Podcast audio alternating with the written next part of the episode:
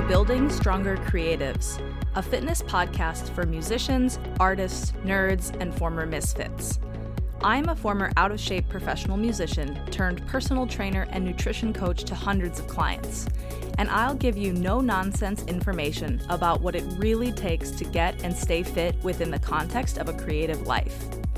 Here, you'll find practical advice on strength and endurance training, sane and simple nutrition, habit building, and time management tools to help you make lifestyle changes that actually stick. Most fitness coaches have no clue what it really means to be a creative, whether you're a professional or a passionate hobbyist. I'm different. I've been where you are, and I share your values. Let me show you how you can use the gym to build a kick ass creative life.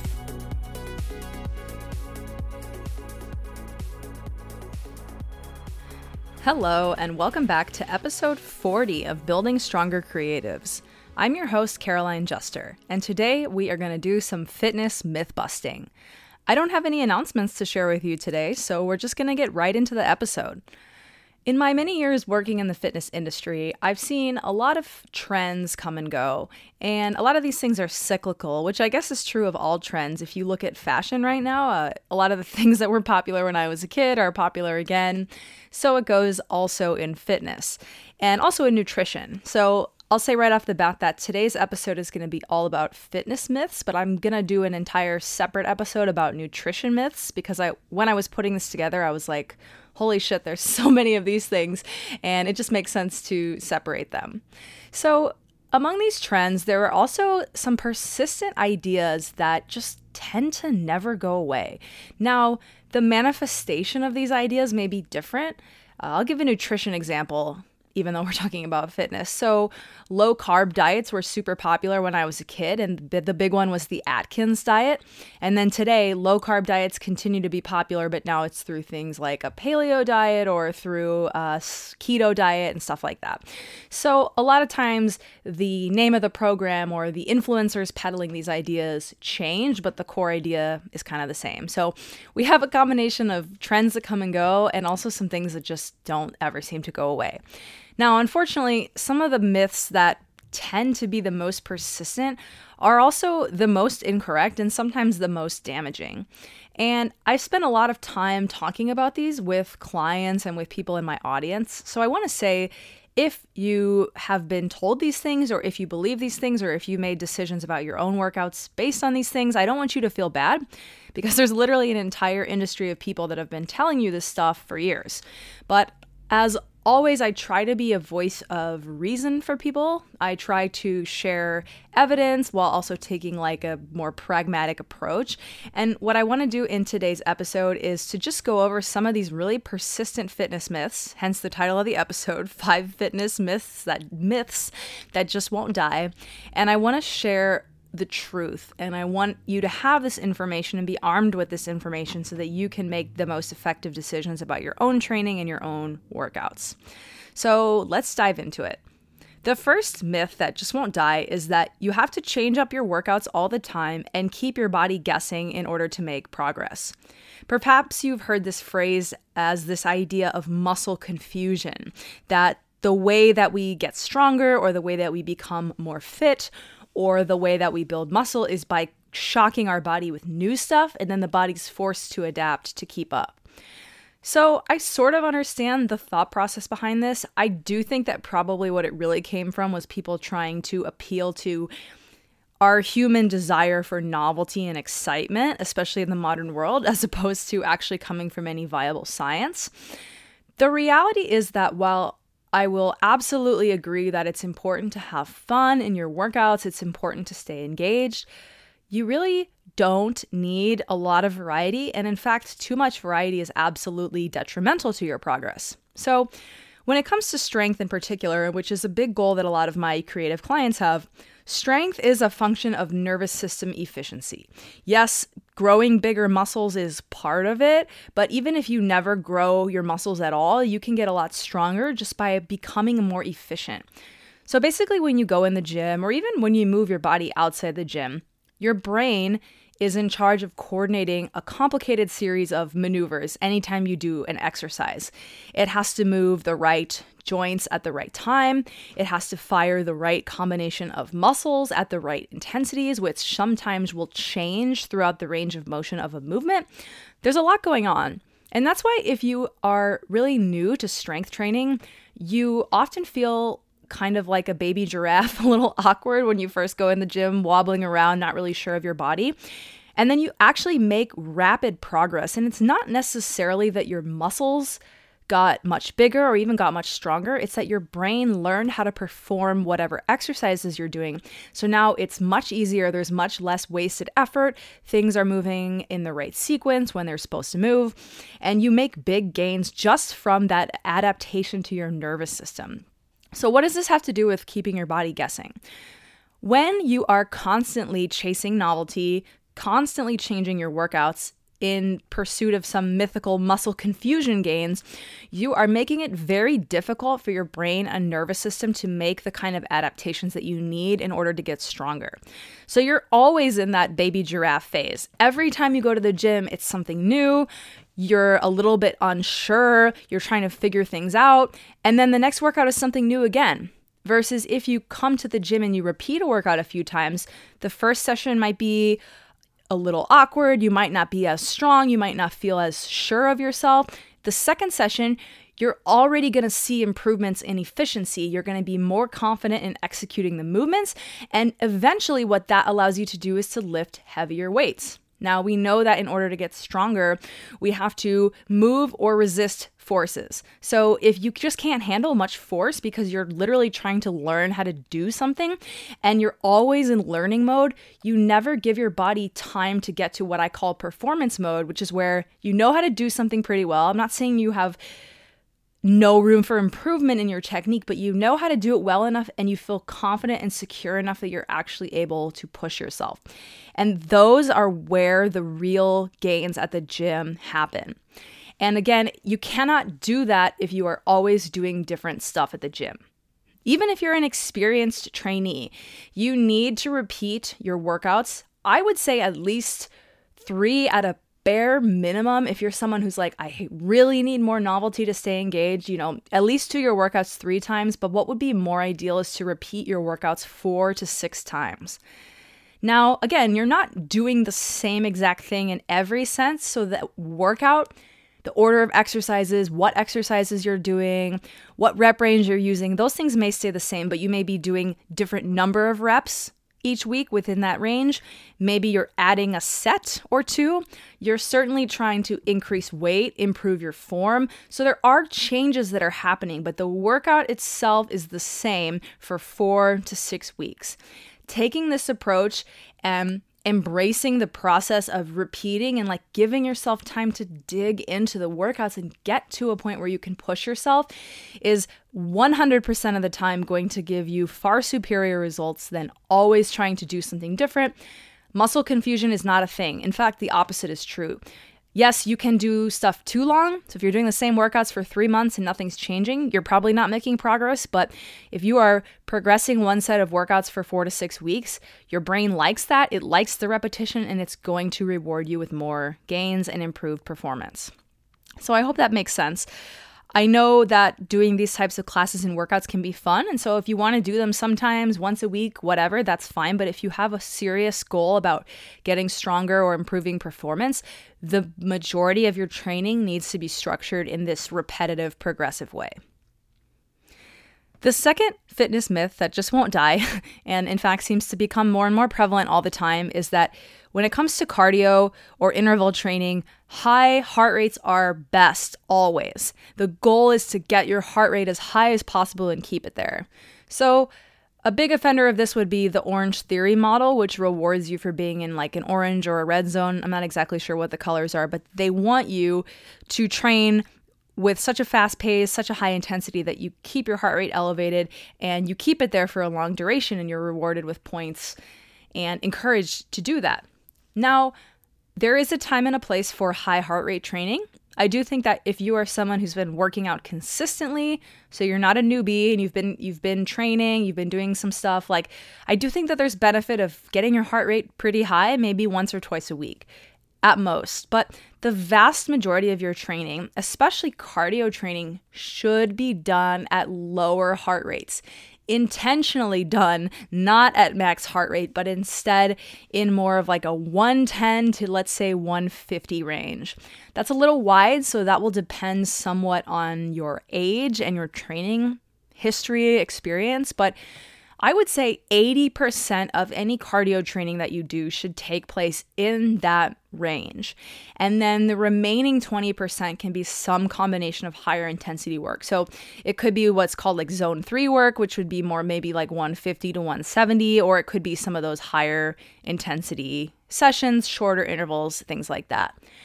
Now, the reason that we want to do this is that there's so many things going on with improved cardio fitness. Like uh, there's such a myopic view in fitness of heart rate as the only thing, like high heart rate is the only thing that matters. And high heart rate just shows like that you really push yourself and your energy producing capabilities. But it doesn't say anything about the ability of your heart to pump blood and deliver it efficiently to your body. It doesn't say anything about the ability of your muscles to actually use that blood and convert it quickly into energy. It certainly doesn't say anything about your endurance because you just can't sustain those high heart rates for very long. Like, it does not matter how fit you are, there's always going to be a literal ceiling to how long you can do that. And why are we doing cardio training in the first place? Are we doing it just to crush ourselves and feel like we accomplished something?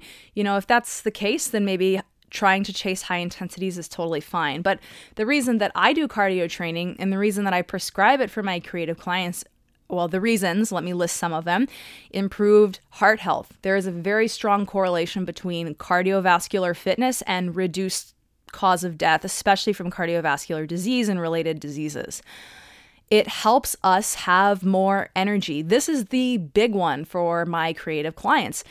Are you tired of feeling like your energy's up and down? Are you tired of feeling like you can't pay attention? You can't make it through the day? Your aerobic energy system, which is the energy system in your body that operates at a low to moderate intensity, produces something like 99% of all the energy you'll ever use in your life. And that includes things like practicing your instrument, hanging out with your kids, going grocery shopping, cleaning the house, you know, working on a project. That's not even only gym stuff. So, when we can improve the capacity of the aerobic energy system to produce consistent energy at a low cost to the body and to do that really efficiently, that not only means more energy for traditional cardio workouts, it also means more energy for the entire rest of your life but you're not going to build that type of like low, long, slow endurance by doing these crazy high heart rate workouts. That's training a completely different side of cardio fitness. If you really want to develop this type of like all day energy, you really need to do a lot more percentage of your training in this lower heart rate zone. So I said zone three earlier. Zone two is what this would be. So, what are these zones? It's basically like a somewhat arbitrary percentage of your max heart rate. Now, it's difficult to calculate like exact zones and max heart rate, but there's a lot of formulas that do a good enough job. And the important thing is that when we're in, we're doing this zone 2 work, I mentioned like around 110 or 120 to maybe 140 or 150, it's intentionally not that hard. That's the really important part. It's not that hard. We want to be able to do it with ease and without a lot of stress, without jacking ourselves up, without needing to take pre workout or whatever to get through the workout. And we want to be able to do it for a long time. The last benefit of cardio training, of course, is the ability to do fun stuff outside the gym. So, for someone like me aerobic system training is what is fueling me on my backpacking trips. It's what's helping me ride my bike around Chicago, which I really love to do in the summer. It's what's helping me with my swim training. So, if you are a runner, you're a cyclist, you like to hike like I do, you like to play pickup games with your friends, you know, you go rock climbing, like all of these are aerobic activities. There's some degree of higher intensity, but most of it is fueled by aerobic training at a lower intensity. So, basically, to sum all this up, yes, there is a time and a place for high heart rate training, but if you're new to fitness, first of all, I think it's just way too intense. It's going to hurt your recovery, it's not going to be very productive. And for all people, it should ultimately only make up 20 or maybe 25, 30% of your training. The vast majority of your cardio training and your weight training too should occur at lower heart rates. This is really, really important if you want to stay in the fitness game long term, not run yourself into the ground, and also actually get the real benefits of cardio training. The benefits of like feeling like you crushed yourself or you're pulling yourself out of the gym with your arms, you know, on the ground, like that can be fun, but that's not really what it's all about in the long run. So, less high intensity, less chasing high intensity for its own sake, and more lower to moderate intensity cardio is where you want to live. So, the third fitness myth that won't die, I actually just had a conversation with a client about this the other day. So, that's how I know that it's still out there. And this is the idea of spot reduction. So, I'll use some examples to show you what I mean. Let's say, uh, and I, okay, I, I try not to do this myself. I try not to make these types of body comments or whatever, but a lot of people say these things to me. So, I'm just sort of repeating what I hear. I just want to make that clear. So, someone will come up to me, they'll hold out their arm and they'll kind of like flap their underarm body fat. And they'll say like, "How do I get rid of this?" Or they say, "You know, I'm doing all these tricep exercises, but this isn't going away. Like, how can I get rid of this?" Or maybe someone has extra body fat on their legs. Maybe they have some cellulite, maybe their thighs have more body fat than they like, and they say, you know, what exercises can I do to get rid of this? Um, a lot of times people want a six pack and so they'll point to whatever belly fat they may or may not have, and they'll say, What can I do, you know, to get a six pack? So it's this idea that I have extra body fat in some part of my body, or some part of my body is larger than I want it to be. And I'm looking for an exercise to target that body part to make the fat go away. That's what this idea of spot reduction is. And unfortunately, this is fueled by these ridiculous videos I see on social media where you have influencers who are usually already extremely thin or extremely jacked and they point to the body part and they jiggle it around and then they show you a video with exercises to target it. So if you've ever seen that stuff, that's what I'm talking about. Now, here's the bad news about spot reduction. We can't control from which part of our body fat comes off first. So, this is largely determined by biological sex and by genetics. So, in terms of biological sex, men tend to have what we call more uh, visceral fat, which is around their like internal organs, and they tend to hold more fat in their stomach area in general, which is why you sometimes see. Uh, especially older guys that have kind of small arms and legs but have a larger stomach. Women, it tends to be more all over the place. Some women tend to hold more body fat in their arms, like the tricep area. Some women tend to hold more fat in their lower bodies, so glutes and legs. Some are more in the stomach. Some could be a combination of those things. This is again largely determined by genetics, although not entirely. So, when you want to reduce the size of your body, all you can do really is lower your overall body fat percentage through a caloric deficit, which is achieved through some combination of eating a little bit less and moving a lot more. So, if you are someone who holds extra fat in their triceps area, you might find that your legs get pretty lean. You might even have visible abs, and you still have that stubborn fat on your arms or maybe you still like you for men for example it could be that you really want a six pack and you have pretty lean arms pretty lean legs but you still hold extra fat in your stomach. Like you cannot control from where like where that fat is coming off from first. It's going to happen in the order that's essentially programmed into you to most uh, for the most part. Excuse me. So what does this mean for training? So when it comes to training, you can perform exercises that sort of hit this stubborn area or problem area. But all that's going to do is it's either going to strengthen it and there'll be no muscle gain depending on the type of training you're doing, or you will actually grow that muscle. And I can tell you that if you grow the muscle without losing fat, the area might be more firm, but it's actually going to look larger, which sometimes has the opposite effect of what people want. A good example of this is people that want to get a smaller waist, and so they start training their obliques, which are core muscles located on your sides, by doing things like side bends with weight plates and Russian twists.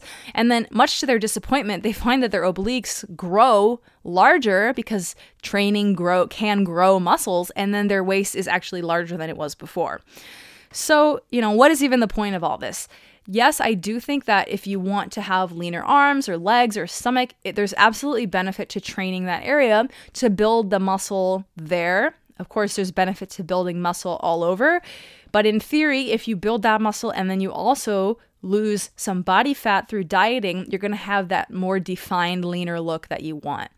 But just know that, like, you can do all the crunches in the world, and it's not going to get rid of belly fat. You can do all the tricep kickbacks and press downs in the world, and it's not going to get rid of the arm fat. The fat and the muscle are different things. The fat has to come off through, again, some type of combination of getting into a caloric deficit through diet and exercise. So I think that to some extent, there's an element of coming to terms with this. So, me, for example, I'll just use myself.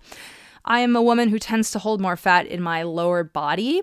So my upper body can get pretty lean and I can have even almost visible abs, not like a six pack, but you can see the outline of my abs and I will still have tons of cellulite and body fat on the back of my thighs. And I probably could diet really long and hard and get really lean and get rid of that, but like for me the cost wouldn't be worth it. So I accept that this is the way my body is, this is my genetic makeup and I don't stress about it that much. Now, I know it's easier said than done, but just know again that you can't get this spot reduction effect through training. It has to come through diet, and then training can help you build the muscle and shape your body along with the reduction in body fat through dieting.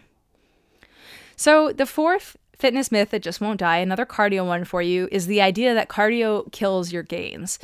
Now, this myth, like a lot of myths in fitness, I think was popularized because decades ago, before the internet, before social media, a lot of people got their fitness information from magazines, and the magazines were largely geared toward bodybuilding and physique competitors. And so there's a big difference. I don't think the general public necessarily understands the degree to which bodybuilders and physique competitors have to control every aspect of their life to get that lean and get that big there's still a lot of smoke and mirrors too about steroids and about other um, performance enhancing drugs and things like that.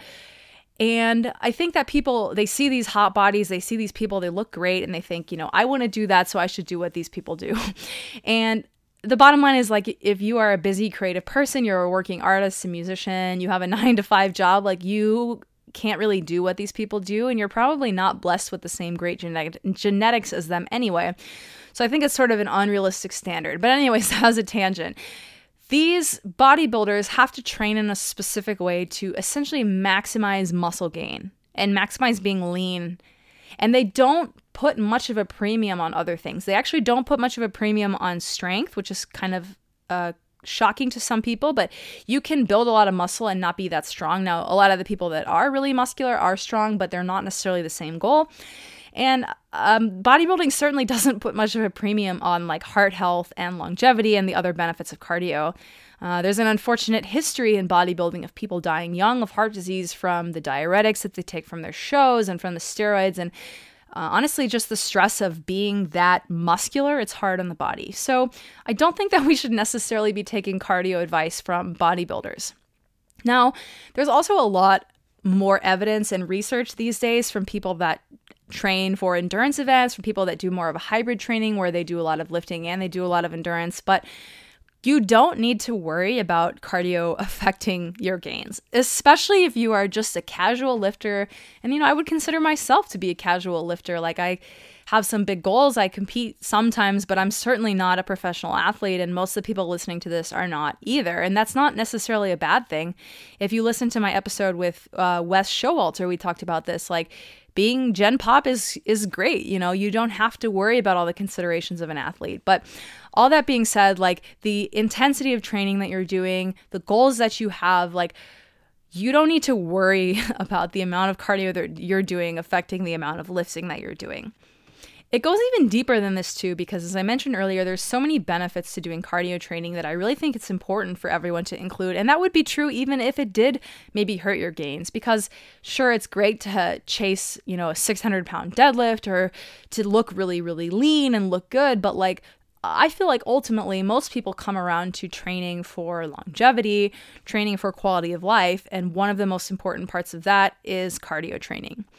The last thing that I'll say about this is that being in good aerobic shape actually can help you be a better lifter because, as I mentioned earlier, your aerobic energy system is producing the vast majority, almost the entirety of energy that you use. And that means that that is the system that's helping you recover between workouts. It's also helping you recover literally between sets at the gym or between harder intervals of something. So, if your aerobic system is not working that well because you don't do any cardio and you're not very efficient, it's actually going to take you longer to recover from lifting and you're not going to be able to do as many sets or handle as much volume.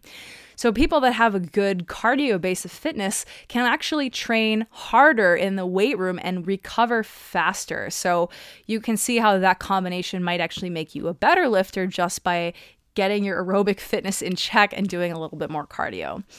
So, to summarize this, you know, unless you're like an elite bodybuilder or some type of athlete, uh, you don't need to worry about cardio killing whatever gains you're getting at the gym. The benefits of cardio far outweigh any potential drawbacks, of which there are really not any, unless, again, you're at that elite level.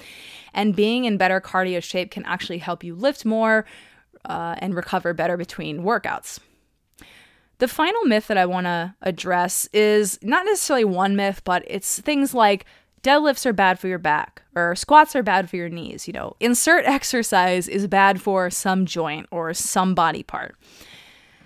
I think that it's really important to reduce fear around training.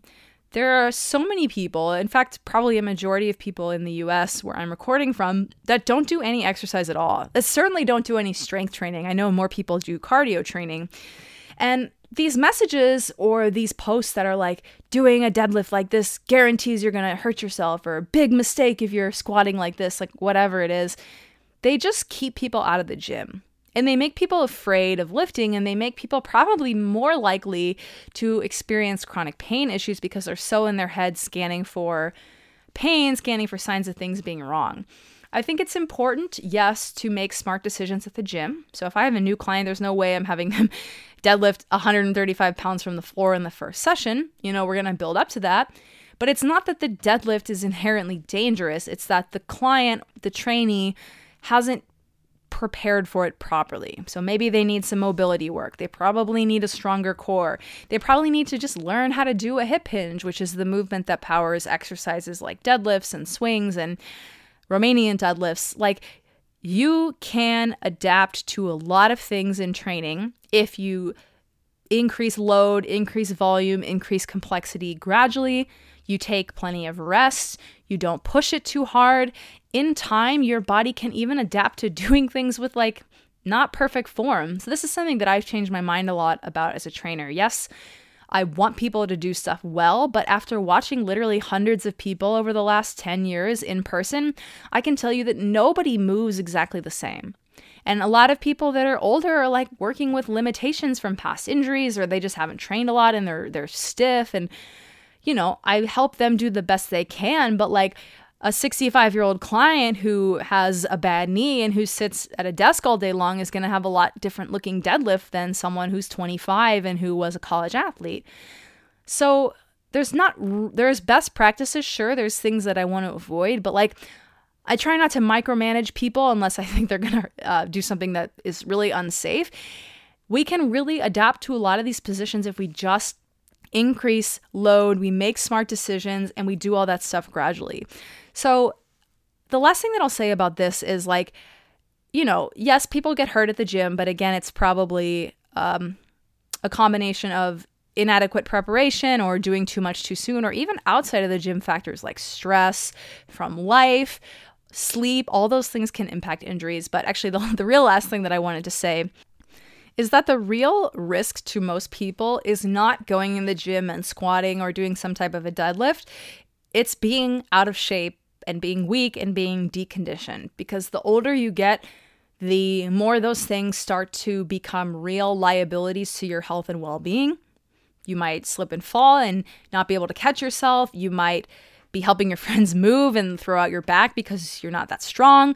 Um, you might have health issues that uh, could have potentially been mitigated through some type of regular exercise. You know, there's exercise is not a panacea. I am a big fan of going to the doctor and getting medicine.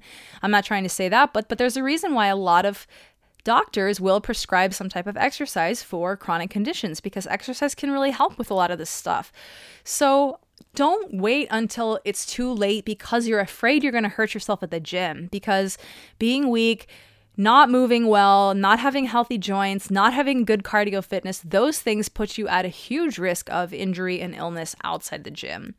And as I've said to people that I've presented to, as I've said to my clients, like one of the reasons why I'm so passionate about fitness for musicians and artists and creatives is that I want you to have a long career and I want you to be able to make decisions based on what you want, not because your body's making a decision for you. I don't want you to have to retire or quit or even, God forbid, change careers because you had some sort of an injury or an issue that might have been avoided if you had taken care of your body at an earlier age. So, you know, not to end it on a little bit of a, a dark note there, but I really do think that the stakes are that high. And I do think that it's so important to train now if you're worried about hurting yourself, if you have pain or injuries, that's what really good coaches and trainers, especially in person coaches, can help you with. They're there to help you with form, they're there to put you in positions to be successful and help you build your confidence. But the risk of training, of potentially hurting yourself at the gym, I think long term, especially with intelligent training, is significantly less than the risks of not training at all. So, just to summarize, we have five fitness myths that just won't die, but hopefully they died for you today. hopefully, I did a good job of explaining my perspective and some of the science on this. The first is that you have to change your workouts all the time to keep your body guessing. The reality is that you actually need repetition in order to push yourself to the point where you'll see results. The second myth is that higher heart rate training is always better. The reality is that the vast majority of your training should be done at a low to moderate heart rate, especially with cardio training, if you want to get the most biggest benefits of that type of training. Yes, you can do high heart rate training sometimes, but it is not always the best. The third myth is that you can spot reduce body fat in problem areas using exercises that target that area. Unfortunately, we can't control where we lose body fat from, so we can build muscle in an area and then we can lower our overall body fat, but some areas are just going to hold on to body fat longer, and there's not really much we can do about that. The fourth myth is that cardio will kill your lifting gains. So, in fact, cardio can actually make you a better lifter because it improves your recovery, it improves your ability to handle volume, and in general, unless you're like a really elite level strength athlete or bodybuilder, um, you just don't need to worry about this because the intensity and the amount of training you're doing is not going to be affected by any type of cardio. And then finally, this idea that certain exercises are bad for your joints. I think that doing too much too soon can be bad for your joints. Picking exercises that aren't a great fit for your body can potentially put you in a bad position, but I don't necessarily think that any exercise is inherently bad for all people. And I think the most important thing is to get in the gym, progressively increase your tolerance for load and for volume, do harder things as needed, you know, ask for help when you need it, but don't sit out of the gym because you're worried about getting hurt. In reality, the risks of not training, I think, are far greater in the long term. So I hope this was interesting for you. It was definitely fun for me to record. Like I said, I am going to do another one of these uh, probably in a couple weeks on nutrition myths that just won't die. But if you have questions about this, if anything was unclear, or if you just want to say hi, or if you want to request a future guest or topic, please send me a DM on Instagram. I really love hearing from you and I always respond. My handle is just my name, at Caroline Juster. Thank you so much for listening, and I will see you on the next episode.